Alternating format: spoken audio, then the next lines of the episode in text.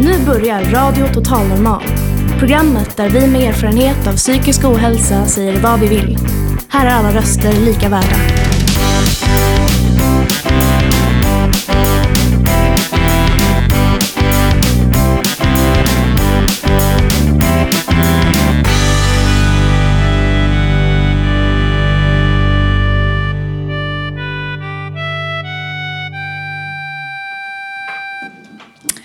Hej och hjärtligt välkomna till Radio Total Normal, ditt psyke i eten. Vi sänder som vanligt från Fountain House, Stockholm, på Götgatan 38. Och framför mig har jag en härlig publik. Idag är det sista sändningen för säsongen. Julen står för dörren och vi vill dyka in i julstämningen och frossa loss för att pigga upp oss så här lite i vintermörkret. Vi har bland annat bjudit in etnologen Lena Kättström Höök som ska berätta allt du ville veta om julen och julens historia. Vår redaktion har också samlat in sina favvojullåtar och späckat musiklistan. Kommer att få ta del av matrecept som kan lagas i juletider. Eh, vi ska få höra om Änglamarschen. I övrigt blir det dikter, livemusik och berättelser och filosofiska inlägg. Så hjärtligt välkomna in i värmen och dela julstämningen med oss här i dagens program. Jag som är julvärd heter idag, nej, jag som är julvärd idag heter Idag heter jag Lilian Enbring. Välkomna!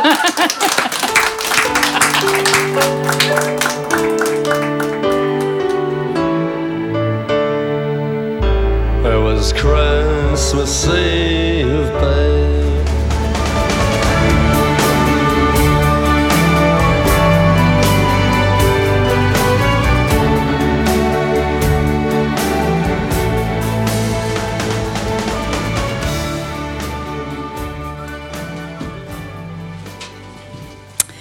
Ja, då ska vi få en intervju här av eh, Carl Unbom som har bjudit in Lena Kättström Höök som är folklivsforskare. Vi ska få höra lite grann om julen, var den kommer ifrån och vart är den på väg. Tack. Jag heter alltså Carl Unbom. Idag har jag med mig folklivsforskaren Lena Kättström Höök som har ersatt Ebbe Schön och som ska berätta lite för oss om julen och lite om julens historia, som sagt. Ja, då börjar vi med tomten då. Vad, är, vad tycker du är första tecknet på tomtens uppdykande i historien? Ja, det första belägget vi har för att han överhuvudtaget finns det är när heliga Birgitta klagar på att folk hellre dyrkar tomten än går i kyrkan. Och det är på 1300-talet. Men eftersom hon kallar det för ett hedniskt väsen så kan vi ju i alla fall gissa att han är förhistorisk och att han fanns före kristendomen. Också i analogi med det. Det viktigaste utvecklingsskedet hos berättelsen om tomten i modern jultid. Ja, Eh, då är det ju så här att den tomten som eh, heliga Birgitta pratar om det är ju gårdstomten. Det är inte vad vi kallar jultomten idag. Gårdstomten det var ju ett väsen som fanns på gården och som skyddade gården och som hjälpte till att sköta åkrarna och djuren. Och det trodde man på ända in på 1900-talet i Sverige och en del tror säkert på honom fortfarande. Det är säkert många här som har satt ut gröt till tomten, är det inte det? Jag har gjort det i alla fall. Men sen den här jultomten som sen kommer, han har ju drag både av gårdstomten och det katolska helgonet Sankt Nikolaus och julbocken. Så att det är ett mischmasch. Eh, Sankt Nikolaus han var eh, ärkebiskop i Myra i Turkiet och under 300-talet och han blev sen skyddshelgon för barnen. Och hans dödsdag var 6 december och därför har den dagen hans namn. Och då så kom det utklädda figurer till Sankt Nikolaus och gav flitiga skolbarn presenter. Och i sitt följe hade de en djävulsfigur som piskade de som hade varit lata. och julbocken, han har funnits i Sverige väldigt länge. Hur länge är det ingen som vet. Men i alla fall så var han med i julupptågen. Och de kunde vara på juldagarna eller på trettondagen. Och då var han en sån här pajasfigur. Det var någon som var utklädd till julbock med horn och fäll. Och den kunde springa och, och stånga pigorna i baken och säga sanningar och sådär. Men alla de här figurerna blandas ihop. Eh, och det är i, i USA, i Amerika, på 1800-talet. Där föds Sankt Santa Claus. Och det är där som jultomten blir lite rund och lite glad. Innan dess var det mer allvarliga figurer. Och sen kommer han slutligen hit till Sverige och här blandas han igen ihop lite med gårdstomten. Tack. Vad har du att säga om granen i allmänhet och om dess historia? Ja, granen är ju väldigt viktig i julen och det kanske vi inte tänker på idag. Varför? Det är så här att de här granbarren som vi irriterar oss på, de trodde man skyddade mot onda makter. Och man hade ofta granbarr när någon hade dött. Och då är det för att man tror att de här vassa barren hindrar andarna från att gå igen. Så att det här att ha en gran, det har vi haft före den klädda granen. Då kunde vi sätta upp granar vid gården till jul för att skydda gården. Vi kunde sätta en gran på gödselstacken för att skydda djuren. Men den här klädda granen den föds i Tyskland och eh, Schweiz. Och då är det slutet på medeltiden. Och då har man lite äpplen och lite godis och lite presenter till barnen i granen. Men den kommer till Sverige eh, 1741. Och då är det på Stora Sundby i, i Södermanland. Och den granen den har eh, saffranskringlor, äpplen och ljus. Vet man vad eh, rödheten kommer ifrån och vad den innebär? Det kan man inte säga exakt, men det finns ju många röda element i julen. Vi har ju den här gårdstomten, han hade ofta röd luva. Sankt Nikolaus mantel var röd. Annandagens liturgiska färg, martyrernas färg, den är röd. Sen är ju röd, det är ju kärlekens färg. Och eh, kärleksbudskapet ligger ju i julen. Sen var det också en väldigt dyrbar färg. Hur vill du beskriva Lucia-firandets relation till Sverige? Ja, då kan jag säga att Lucia-firandet föddes ju i Sverige. Det är ju den tradition som kanske är mest typisk för Sverige. Och det här helgonet, Sankta Lucia, hennes bidrag det är egentligen bara att hon avrättades på den dagen, år 304. Och det var ju så att helgonen firades på sina dödsdagar när man, de kom in i det himmelska riket. Så eh, när vi blev katoliker på medeltiden då stod det i almanackan 13 december stod det Lucia. Sen var det så att i västra Sverige där föddes Lucia-firandet och det var inte det här allvarliga vi har idag utan det var så här att julfastan började när solen gick upp den 13 december och då fick man inte äta kött förrän julen hade inträtt. Och då skulle man äta upp till sju olika frukostar och det kunde vara mycket brännvin och fläsk i det här. Och utklädsel. Man skämtade och skulle klä ut sig så fult som möjligt. Sen var det könsöverskridande. Att pojkarna klädde ut sig till flickor och tvärsom. Så att det är egentligen i den här karnevaliska traditionen som lussefirandet föds. Sen blir det lite, lite allvarligare när Lucia kommer till herrgårdarna i slutet på 1700-talet. Då kommer, istället för att gå i, i stugorna och skämta och kräva saker, så kommer Lucia med frukost. Och den första Lucian, hon kommer i slutet på 1700-talet. Men hon har ingen ljuskrona utan hon har änglavingar och ljus i händerna. Och den allra första Lucian med ljuskrona, det är en dräng i Skinnskatteberg. Hur kommer det sig att tomten överhuvudtaget har hamnat i Lucia-tåget? Det är mycket som är mystiskt. Men det är ju så här då att, att tom, tomten som eh, figur, eh, som julklappsutdelare, det är, han, det är ju i slutet på 1800-talet. Så att det fanns ju en figur som var utklädd till tomte. Och de första Lucia-tågen de hade ju inga stjärngossar utan det kunde vara tomtar, det kunde vara sotare, det kunde vara bagare, det kunde vara lite vad som. Hinner vi med två frågor till innan publikfrågorna? Eller ska vi ta dem direkt? Va? Ja. Eh, hur vill du beskriva trettondagens huvudsakliga koppling till julen? Ja, trettondagen var ju väldigt viktig förr i tiden och då firade man ju att de tre vise männen kom fram till Betlehem för att se på Jesus. Och runt omkring i vårt land så drog det sådana här skämtsamma utklädda människor, framförallt då ungdomar omkring. Och de kunde vara utklädda till de tre vise männen. De kunde vara utklädda till Herodes, alla möjliga figurer.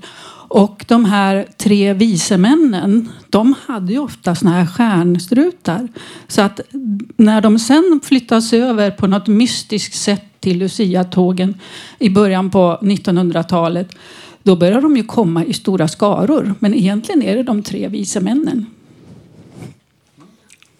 Eh, kan man tala eh, fruktbart om julens betydelse i filosofiskt, och andligt och religiöst mening? Ja, nu är det ju inte eh, kanske det mitt gebit. Men jag tror nog att julen har väldigt stor betydelse idag för gemenskap och kanske eftertanke. Och den jul vi firar idag den är ju ålderdomligare än på mycket länge. Nu är det ju liksom bondejulen som är idealet med sprakande brasor och hemstoppad korv. Ja, då kommer vi till avslutande publikfrågor. Är det någon som har frågor att ställa om till Lena här? Julen. Julklappar, var kommer de ifrån? Ja, det var ju så här att julen var ju en tid man skulle vara givmild överhuvudtaget. Så man skulle liksom tänka på de som hade väldigt lite så att man skulle ge dem både mat och kläder. Så att, och det kan vi ju se idag också. Att vi tänker väldigt mycket på välgörenhet och, och allt möjligt. Men det här att ge varandra presenter det var ju så här som jag sa tidigare att Sankt Nikolaus kunde ge barnen presenter 6 december. Men det var när vi var katoliker. Sen när vi blev protestanter på 1500-talet då upphörde ju helgondyrkan för det finns inga helgon i, i den protestantiska läran. Så då flyttades det här gåvolämnandet över till julafton. Mm. Någon mer?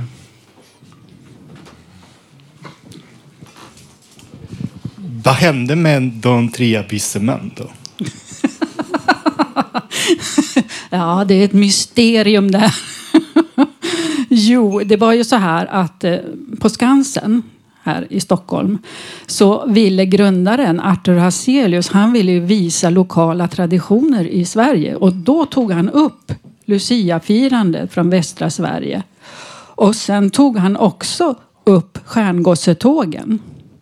Så att det är någonstans där som de tre vise männen liksom kopplas ihop med Lucia. Och som jag sa, idag kommer de ju i hundratal istället för tre stycken. Men stjärnan de håller, det är Betlehems stjärna. kanske vi inte tänker på. Det här som hänger i fönstret, det är också Betlehems stjärna. Ja, då får vi tacka för idag. Tack. God jul allihopa.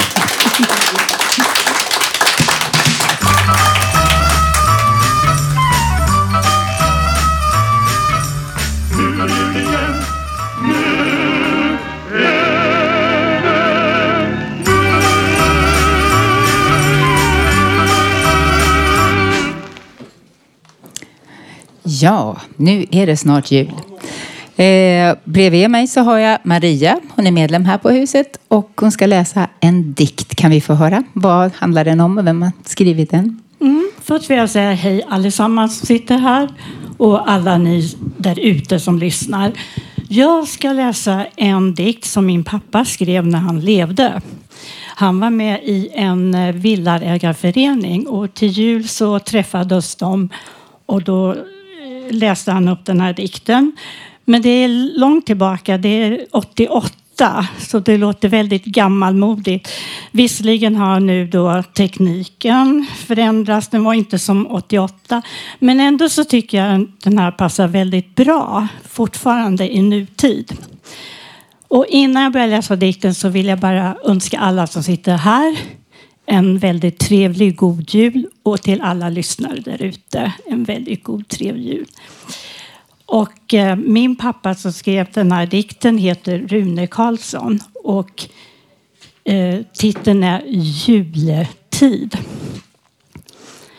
Vita flingor dalar ner över frusen jord.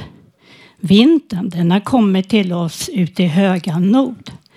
Snart ska julen tränga in genom varje dörr. Så är det nu och så var det förr. Men nu är julen annorlunda emot förr. Braskande reklam växer sig till högar innanför var dörr. Varuhus, affärer och köpmän sina snaror ut har lagt. Ingen tycks kunna undgå reklamens starka makt. Från barn till förälder ropar alla de broschyrer. Till och med de gamla pensionärer reklamen allt mer styrer. Kom och köp, du får detta till nästan inköpspris. Den som lyder detta råd, pengar spar på sätt och vis.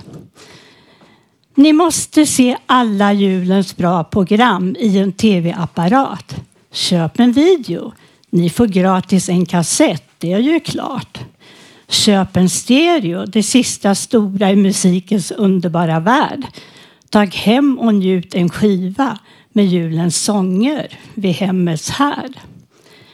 Köp en kamera och av familjen tag en serie bilder. Det är kanske det enda minne ni har kvar när ni är skilder. Köp till er älskade en vas från Orrefors med underbara rosor. Eller varför inte en spetsbrydd bh med dit och trosor. Köp till barnen det senaste av modeller utav vapen. Bryr er inte om protesterna och ned med vapengapen. Det är klart att barnen måste följa med sin egen tid och själva få avgöra om de vill ha en jul av ro och frid. När slaget om julen äntligen är över och segern vunnits är det som om vi inte förstår allt det som i reklamen funnits. Det är så mycket som vi till julen gruvat över. Men med julegott och glugg vi vårt samvete väl söver. Tack.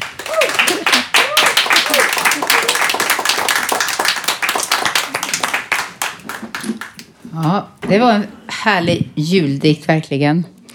Den håller än idag, det tycker jag också. Eh, nu har Per Stjärnholm äntrat scenen och jag tror han ska spela någonting för oss. Kanske få presentera dig själv. Hej allihop!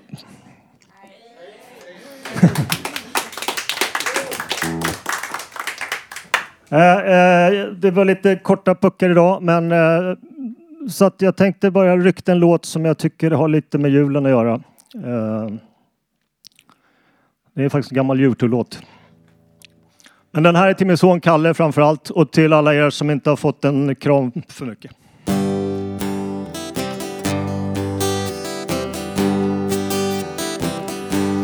Hold me now, oh hold me now Till this hour has gone around And I'm gone on a rising tide Born to face Van Diemen's land. It's a bitter pill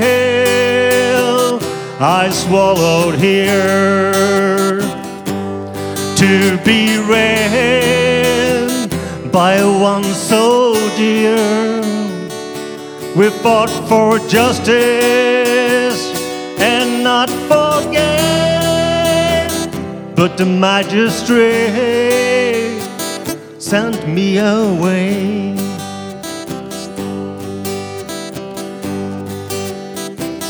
Now king will rule and the poor will toil and tear their hands as they tear their soil.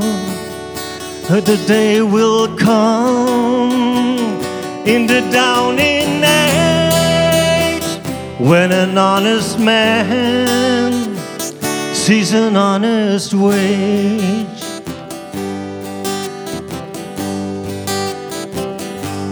Hold me now,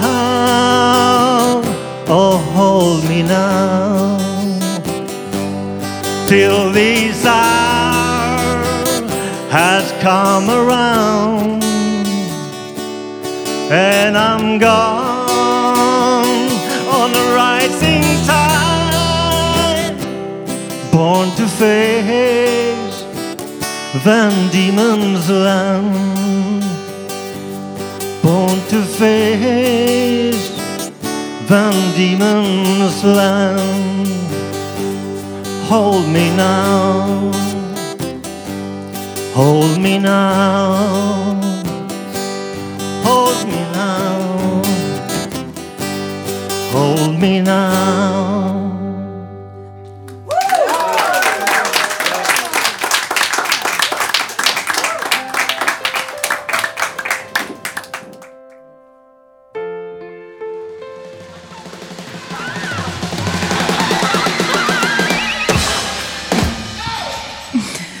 Ja, vad hör julen till om inte mat och godis?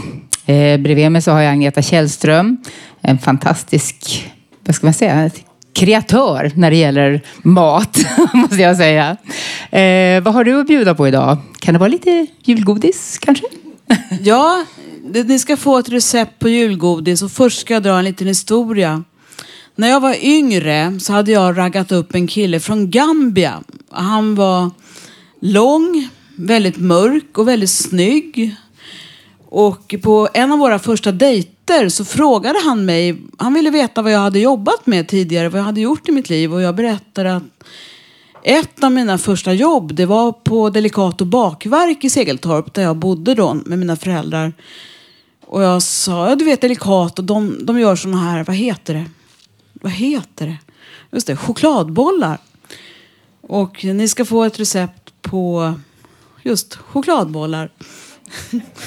Och till ungefär 20 stycken så behöver man 100 gram smör eller margarin, en deciliter råsocker och det kallas också demerasocker, tre matskedar kallt kaffe, en matsked kakaopulver, en matsked vaniljsocker, två matskedar whisky eller någon annan likör, lite rom kan man ha, man tar det man har hemma i skafferiet. En tesked rivet apelsinskal, ett kryddmått salt, två kryddmått koriander brukar jag ha i. Och sen 3,5 till 4 deciliter havregryn och så kokosflingor och rulla de här i. Och om man utesluter spriten då gör man så att då lägger man till lite mer havregryn. Man får känna sig fram så att det blir en lagom konsistens på den här smeten. Och då gör man så här att man blandar alla ingredienser utom havregrynen och rör ihop det med en gaffel eller med en elvisp tills man får en jämn smet. Och sen rör man i havregrynen och så rullar man de här bollarna och rullar dem i kokos. Ja, det var det. Tack. Tack, det där lät ju jättesmaskigt. Eh, vi kanske till och med här ska ta en liten chokladboll eller någonting och ta en liten kaffe och te.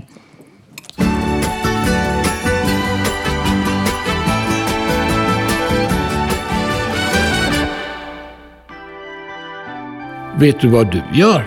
Jo, du lyssnar på Radio Total Normal.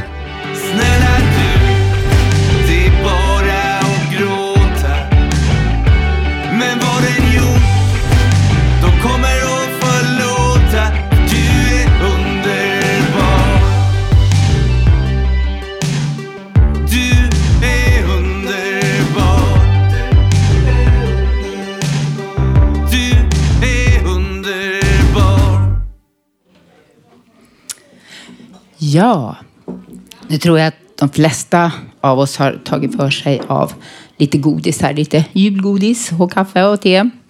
Eh, här i Radio Total Normal så har vi också tänkt att vi ska ta upp temat metoo. Det är väl ingen som har missat det här metoo-uppropet. Och vi vill på vårt eget sätt vara med och uppmärksamma det här och kommer därför i början på nästa år att ha en specialsändning på metoo-temat. Eh, vi är övertygade om att människor med psykisk ohälsa är dubbelt drabbade av sexuella trakasserier och övergrepp. För många av oss är det nämligen sexuella övergrepp som har varit en stor del av orsaken till vår psykiska ohälsa. Detta har ofta lett till att vi har dåligt självförtroende och dålig självkänsla. Det har också gjort att vi kanske har svårare därmed att sätta gränser senare i livet och därför lättare bli offer för sexuella trakasserier och övergrepp. Vill du som lyssnar ha med din historia i programmet så får du väldigt gärna skicka in den till oss med e-post. Då adressen är info at radiototalnormal.se info at radiototalnormal.se Det vore jättefint att få höra era personliga berättelser. De är många och vi är många som har drabbats av det här. Och tillsammans så är vi starkare. Ja. Ehm, det blir lite hastiga kast här nu, men, men eh, Håkan Eriksson, medlem här på huset, han har intervjuat vår praktikant Anna-Maria. Och nu ska ni få höra den intervjun som de gjorde här på Fountain House. Mm. Kan du beskriva hur du har upplevt att praktisera på Fountain House? Ja, första gången när jag kom in hit på huset så fick jag ett väldigt stort och fint välkomnande. Det var en person som sa Hej, är det du som är den nya praktikanten Anna-Maria? Så kul att du äntligen är här. Välkommen. Jag tycker det är jätteviktigt att första mötet eh, är det man ska känna, den här värmen och känslan när man kommer hit. Och det är det som sätter prägen på arbetsplatsen och hur hur du vill utge och förmedla. Jag har också fått träffa jättefina människor där jag får tagit del av deras tankar och upplevelser och deras historier. Och det är det som jag känner att jag kunnat fått en djupare förståelse och syn i både hur verksamheten fungerar och också hur, vad människor kan gå igenom. Har din bild på psykisk ohälsa förändrats under den här tiden som eh, du har varit praktikant här hos oss? Jag skulle vilja säga att jag vill kunna möta alla människor med en öppenhet. Jag tycker det är viktigt att trycka på att man inte är sin sjukdom eller sin ohälsa utan man är en människa som bara just nu går igenom något i livet. Och här i huset så ser jag en väldigt stor vilja och kraft att människor verkligen vill försöka börja om och bygga upp sin, både sin självkänsla och sitt självförtroende. Och jag tycker det här är något som vi i samhället måste ta del av mer och verkligen kunna förstå vad psykisk ohälsa är. Det är inget farligt. Eh, skulle du vilja jobba med människor med psykisk ohälsa i framtiden? Det skulle jag faktiskt kunna säga att det skulle jag jättegärna vilja göra. Jag har tidigare jobbat med barn och ungdomar på ett helt annat sätt. Men när jag kommer till Fountain så förstår jag verkligen vad psy- psykisk ohälsa är och vad det betyder för andra människor. Så jag skulle jättegärna kunna se mig själv i den här verksamheten i framtiden. Ja, då tackar jag Alma-Maria. Ja. Tack så mycket Håkan. Håkan Eriksson.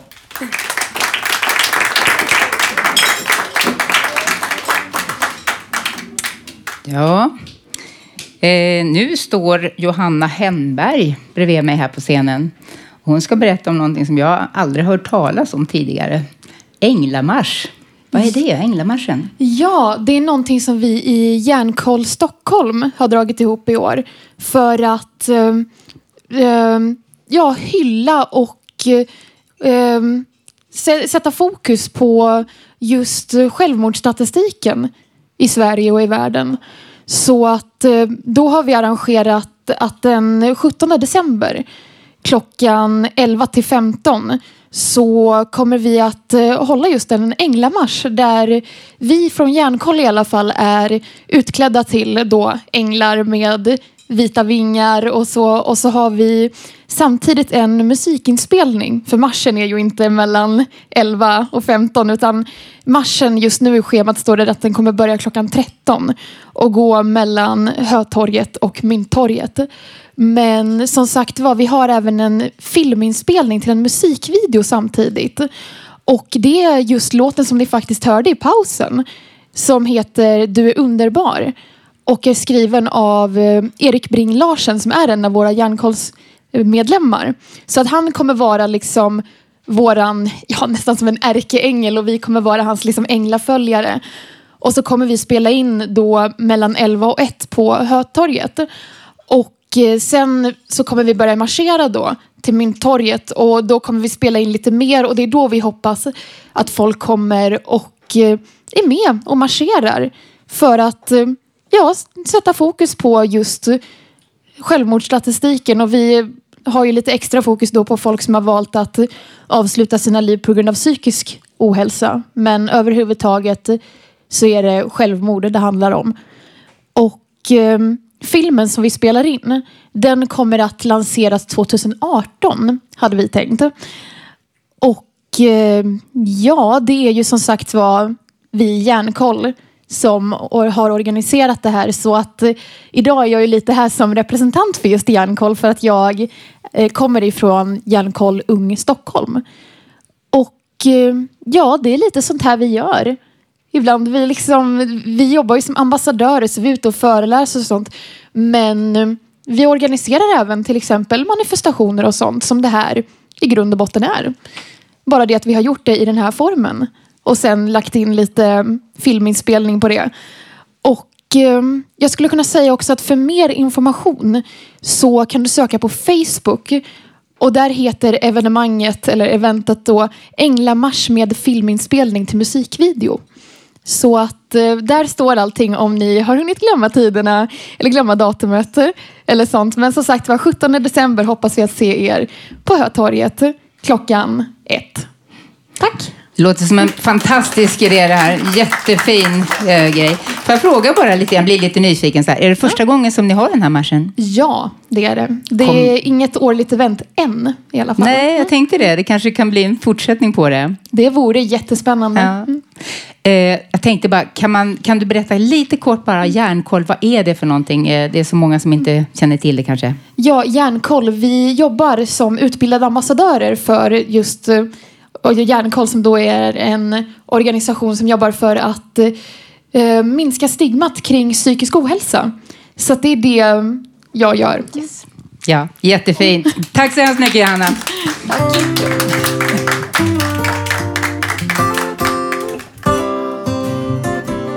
But I always thought that I'd see you again. Ja, här kommer nu en självupplevd sinnesminnedikt av Thomas Dragonslayer. Välkommen. Tackar, tackar. Det är från hjärtat. Jag brukar aldrig använda det ordet för jag har ett hjärta av sten eller något. Men hjärta av sten är hjärta av guld, det är samma sak, det är mineraler. Så okej, okej, i Bruno K. Öijer remix. Jag öppnade fönstret och såg världens vackraste solnedgång. Jag öppnade fönstret och kände saffran. Jag öppnade fönstret och hörde Jag älskar dig! Jag öppnade fönstret och hoppade.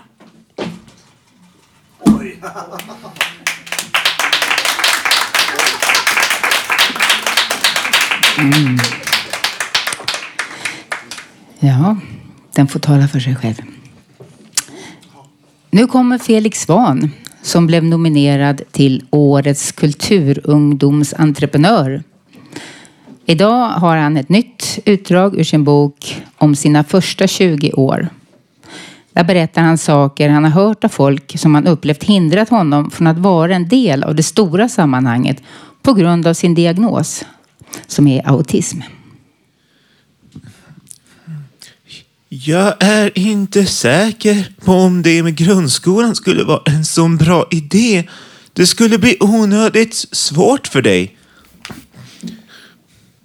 Återigen, man utgår ifrån mina svårigheter, mina beteenden och de grundfärdigheter som jag saknade då och som anses vara nödvändiga för att kunna funka i en vanlig skola. Och man tror därför en massa saker som inte ens behöver stämma överens med verkligheten. Att jag inte skulle klara av en vanlig skola på grund av det. Men det måste inte alls hänga ihop på det sättet. Man vet ju inte. Därför är det dumt att säga hur lätt eller svårt det skulle bli för en utifrån det handikapp och de beteenden som man själv ser. Som i sig inte alls behöver vara så konstiga. Tänk om det ändå skulle kunna gå jättebra eller till och med ännu bättre. Vem vet? Varför skulle det inte kunna göra det? Man kanske går miste om fantastiska saker och man går definitivt miste om möjlighet att bli klokare själv. Visst, man ska inte störa, det förstår jag. Men när jag gick i en vanlig klass såg jag att vanliga elever i klassen kunde störa sig på varandra hela tiden. Plus att jag såg att alla var olika bra på att koncentrera sig i klassen.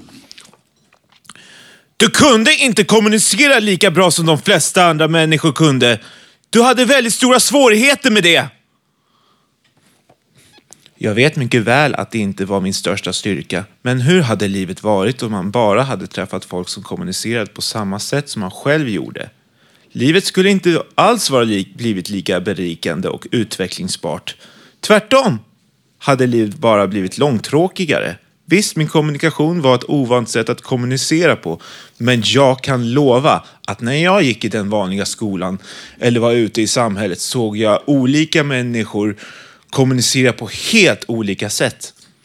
Om man på allvar vill att alla i en vanlig klass ska kommunicera på samma sätt och vifta bort dem som kommunicerar på ett mer olikt sätt, då får man aldrig lära sig heller att det finns olika sorters sätt att kommunicera på. Tänk vad som händer efter att man har gått i en vanlig skola och man träffar på någon som kommunicerar med annorlunda än man själv. Då uppfattar man bara den personen som en idiot eller konstig. Vilket egentligen är synd för man är inte nödvändigtvis konstig bara för att man kommunicerar på ett annorlunda sätt. Men hur ska folk kunna veta det om de bara träffar folk som kommunicerar ungefär lika bra och på ungefär samma sätt som de själva i skolan? Det enda de får lära sig är att de själva är prototyper för hur andra ska kommunicera, när det i själva verket finns hur många olika sätt som helst att göra det på. Hur konstigt låter inte det? Och eh, du ska gå på ett ställe där man känner till hur dina behov uppfylls och vad du mest behöver. Diagnosen autism är en väldigt bred diagnos. Människor med denna diagnos har olika svårigheter och styrkor. I en klass med autistiska elever finns väldigt många olika behov. Jag skulle vilja påstå att allas olika speciella behov inte blir tillgodosedda i en särskola. Min upplevelse var att vissa människor, personer och elever såg mig i en särskolan men inte alls alla. Däremot så tror jag att det finns en föreställning i den vanliga skolan att särskolan tar hand om särskolebarnens behov. Fast det handlar mer om att den vanliga skolan vill få bort de som är jobbiga och då vill man att det ska finnas ett bra ställe för oss jobbiga. Jag tycker att det finns många enstaka bra människor som jobbar i särskolan och menar gott. Jag tror också att det finns elever som trivs i särskolan och därför också borde gå där. Men jag tror att det bästa är att blanda människor, autister och oautister, det vill säga inga autister alls, och lära sig av varandra och lära känna varandra i samma rum, inte särskilda.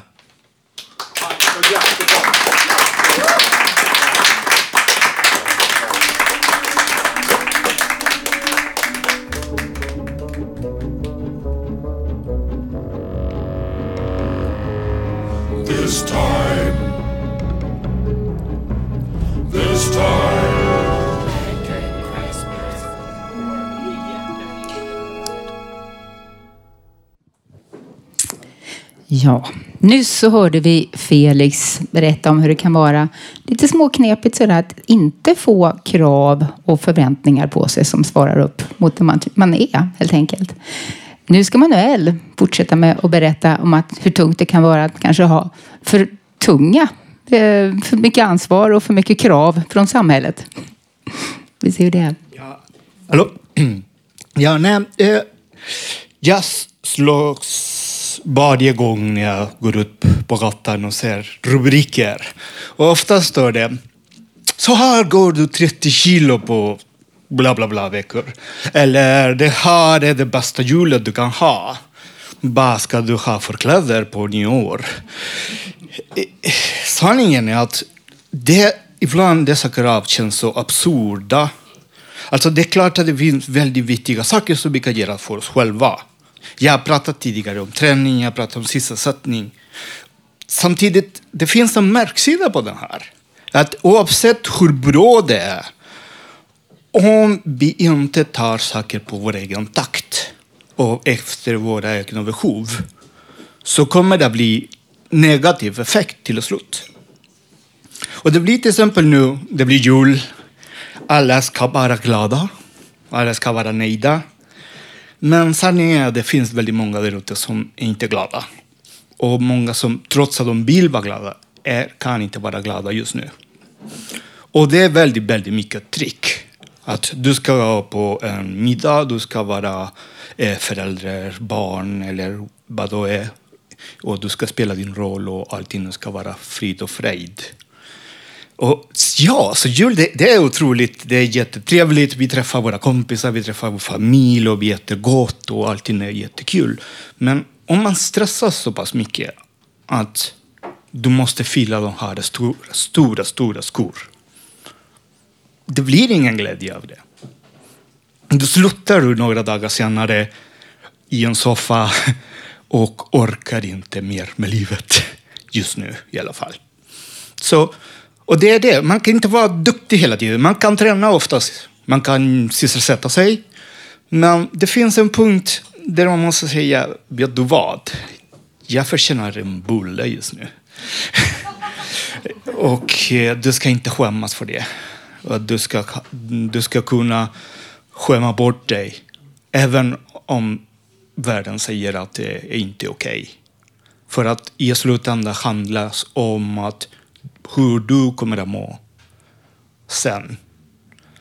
Så var duktig med måtta. Var duktig när det behövs. Och var inte duktig då och då. För att det blir roligare så. Och egentligen så jag ville bara påminna allihopa att eh, jul kommer nästa år också.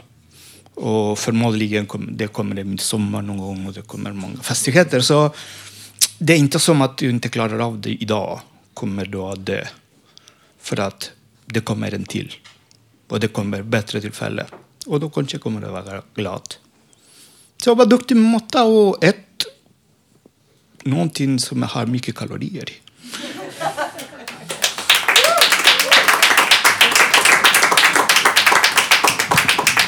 Ja, det här var ju befriande råd. Det är lite svårt det där med, med just all julmaten. Först ska man äta som man nästan spyr och sen till nyårsafton ska man vara smal och nerbantad ungefär 10 kilo. Det är lite knepigt att klara av på en vecka. Eh, nu ska vi få höra eh, Karin Lundgrens egen låt. Hon har skrivit den och den är också gjord av henne. En blues som heter Just for a while.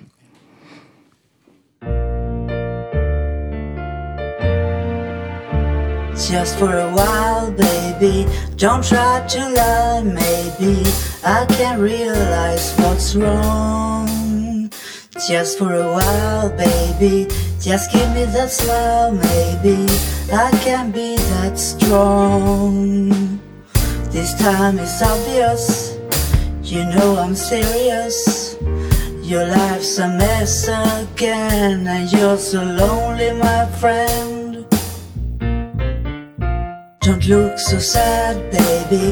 Losing all you had, maybe I can calm you down.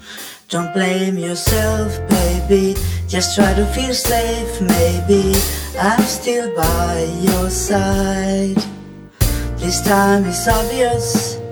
You know I'm curious. This mess a big old clue. I want to solve it with you.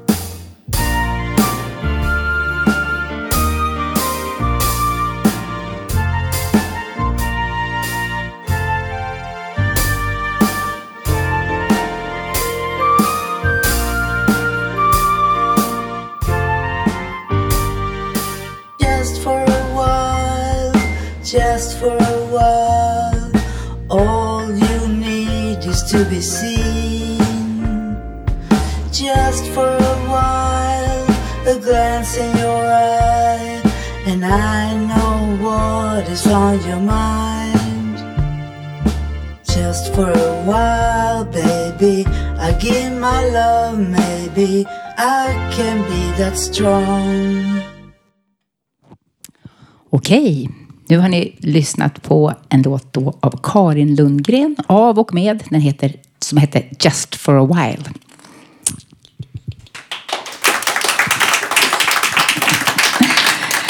Och nu ska vi få höra Hillevi som mitt i julstressen här har en, en egen dikt som hon vill läsa upp för oss. Vad vad heter den? Den har ingen titel ännu, men den har ett jultema i alla fall. Så. Vintern knackar på vår dörr som alla åren förr. Där ute är allting redan fruset.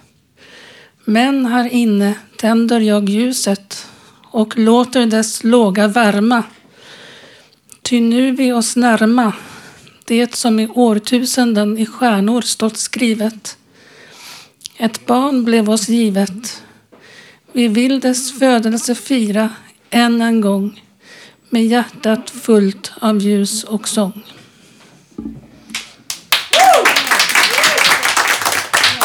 Fint. Eh, vi ska fortsätta med Robert som har skrivit en text om julen. Han är på uppgång här. Så han ska vi få höra några tänkvärda ord kanske. Ja, är det bara att köra då för mig? Där är väl kanske inte riktigt, men en hotta tomte som städar. Som städar. Men sen tänker jag på det att man ska inte hypnotisera till eh, mikrofonen. Försöka klara sig utan det. Eh, Fan latis, städa själv. Vem är det som städar? Det är en hottad hustomte som städar. Vem är det som städar? Det är en hottad tomte. En hottad tomte. Ja, en hottad tomte är det som städar. Vem är det som städar? En hottad tomte. Fan latis, städa själv. Fan latis, städa själv. Städa själv, själv, själv. Fan latis, fan latis. Fan latis, städa själv. Vem är det som städar? Det är en hottad hustomte som städar. Vem är det som städar? Det är en hottad hustomte. Ja, en hottad tomte. Är det tomten som städar? Visst städar tomten. Hottad tomte. Hottad, hottad, hottad tomte. Fan latis, städa själv. Fan latis, städa själv. Fan latis, fan latis, fan latis, städa själv. Fan latis, städa själv. Men var det nu som städade? Det vet man väl inte. Vart tog tomten vägen? Det kanske var katten. Det kanske var hunden. Vem är det som städar? Det är en hottad hustomte som städar. Ja, en hottad tomte är det som städar. Hottad tomte, hottad, hottad, hottad tomte. Fan latis, städa själv. Fan latis, fan latis, fan latis. Jävlar med fan latis. Inte svära så mycket. Fan. Men vem är det som städar? En hotta tomte som inte svär. Vem är det som städar? En gubbe med röd mössa. Man trodde att det var kanske en, en stor, stor fjälla, fjällande skivling eller något sånt där. Ja, det, jag har suttit där sedan 2009 jag är så jävla rädd varenda gång. Men det är en hotta tomte som städar, städar, städar. Hotta tomte, hotta tomte, städar, hotta tomte. Fan late, städar själv. Tack.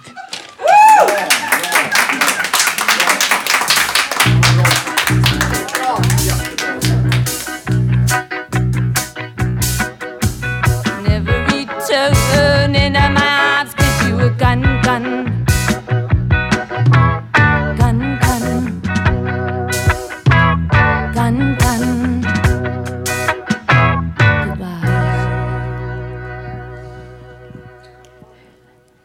Jaha, Nu har vi en av våra medlemmar här som ska läsa en egen dikt. Får berätta själv vad den vad man heter. Då. Hej, hej, hej allihopa. Jag vill också säga god jul. Jag heter Cecilia Malmsten. Jag är gift med Malmsten efter min man Egil Malmsten. Hans pappa Karl Malmsten fyller år idag. Vill påpeka, han har ju gått bort. Det har Egil också gjort, tyvärr. Men jag har en dikt eller dikt. Det var från uppe i Dalarna har jag bott många tider och är kvar delvis. Jag gick på skrivarkurs. Orten där det är stiftsgårdar och mycket heliga. Ja, där fick jag inspiration att skriva den här som jag fick beröm för. Börjar så här. Mörksugga och kyrketupp Och folkdräkter och traditioner. Och byskvaller och fördomar. Och dal, dalmål och rättviksmål.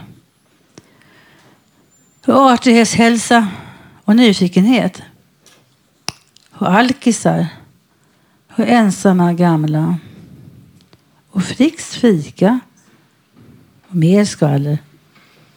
Och Robbans fika och gruppbildning. Och samhällsjobbare och pensionärer. Och stiftsgårdsoasen och präktiga människor och rädsla för avvikande och intolerans. Och öppenhet och plats för möten. Och gårdskurser och retreat på berget och högmässor och helighet. Och Siljansutsikt och blåa berg. Och dalalåtar och gammeltjo och dans på parken. Och smygfylla. Tack för mig och god jul.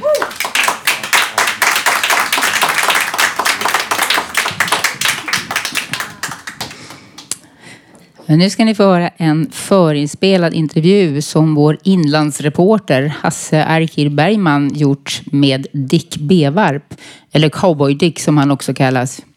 Han flyttade från storstaden till Mårdsjön i Jämtland där han timrade sig själv en stor cowboykåk. Här berättar han varför han gjorde denna flytt och hur han hanterar skillnaden från storstadslivet. Eh, jag hade bott i stan i 40 år och tänkte att nu, nej fan nu är det nog alltså. Eh, och jag kände själv att jag ville ut på ett äventyr och liksom göra någonting helt off som jag inte har gjort innan. Och då tyckte jag att fan ut på landet, ut i börsen eh, och, och, och testa det fram och liksom hur det känns när det är 25 minus. Jag har ju ingen aning liksom. Och det var det som jag var ute efter. Ett äventyr och byta, mm, byta livsstil helt rakt av. Alltså, och slippa bilköer, tuter och poliser och skit. Alltså allting sånt där som, är, som inte finns här ute. Här är ju bara fågelkvitter och kaffe liksom. Och goda grannar har jag förstått. Du har bra kontakt med grannarna. Ja, goda grannar måste man ha. Eller man får, man får bjuda på sig. Och det är lite roligt när man jämför med um, stan. Att I stan så visst, jag kände väl en eller två grannar som bodde sidan om. Va? Men eh, här, här känner jag alla i hela byn. Eh, och, och här hälsar jag. Här åker jag och tar kaffe med grannarna. Det gjorde jag aldrig i stan. Va? För där hängde man ju bara med sina polare. Men här ute kan jag lika gärna hänga med en gammal tant och lära mig baka tunnbröd. Det spelar liksom ingen roll. Alltså. Det, det blir nästan som ett äventyr i sig, låter det som. Och då kanske det inte är så mycket ensamhet, eller? Nej, fan jag har mer polare här uppe än vad jag har, hade i stan. Alltså. Det, det blir det att man... Alltså, jag kan ju prata med gubbar om väder och vind och hit och dit. Alltså, men det är ju en gemenskap. Det är det man har. Liksom, va. Intresse, ja. Men jag bryr mig inte så mycket om det. Utan det är mycket roligare att bara prata liksom, om ditt och datt och, och låna prylar av varandra. Alltså, det är en gemenskap i en by som inte finns någon annanstans. Alltså.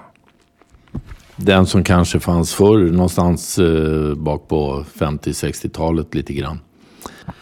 Avslutningsvis då Dick, eh, känner du att det här var ett bra beslut? Finns det någonting som gör att du ångrar dig, eh, att du har flyttat så här långt ut? Eller så långt upp som det ändå är?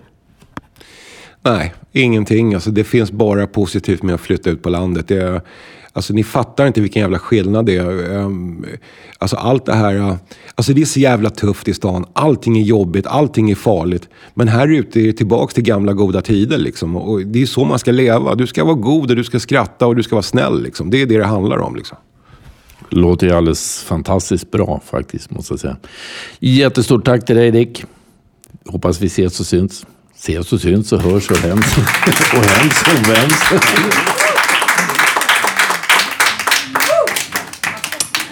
Ja, det där fick ju till och med en äkta 08 att tänka till. Man kanske bodde på fel plats. ja, det här var allt vi hade att bjuda på för idag. Eh, och det är också sista livesändningen för i år. Vi kommer dock tillbaks den 25 januari med nya friska tag. Och dessutom gästar vi P4 den 23 december klockan 16.03. Eh, till dess kan du lyssna på oss på www.radiototalnormal.se, Soundcloud och iTunes. Du hittar oss även på Facebook, Twitter och Insta. Du som har en historia som du skulle, vill, som du skulle kunna passa till, till vår metoo-sändning så tveka inte att skicka in den till oss. Vi, vi skulle bli jätteglada eller tacksamma för det. Eh, då skickar du den till info at radiototalnormal.se. Radio Totalnormal drivs av föreningen Fanzingo med stöd från Socialstyrelsen och Fountain House Stockholm. Tekniker var Johan Hörnqvist. Producent Malin Jakobsson. Eh, ansvarig utgivare Bodil Lundmark. Och musikläggningen stod Thomas, Johanna, Karl, Felix, Anders och Ulla-Britt för. Och jag som är pro dagens programledare heter fortfarande Lilian Enbring. Eh, tack för att ni har lyssnat och ha nu en riktigt god jul allihopa. Och som sagt, missa inte P4-sändningen den 23 december 16.03. På återhörande. Hej med er!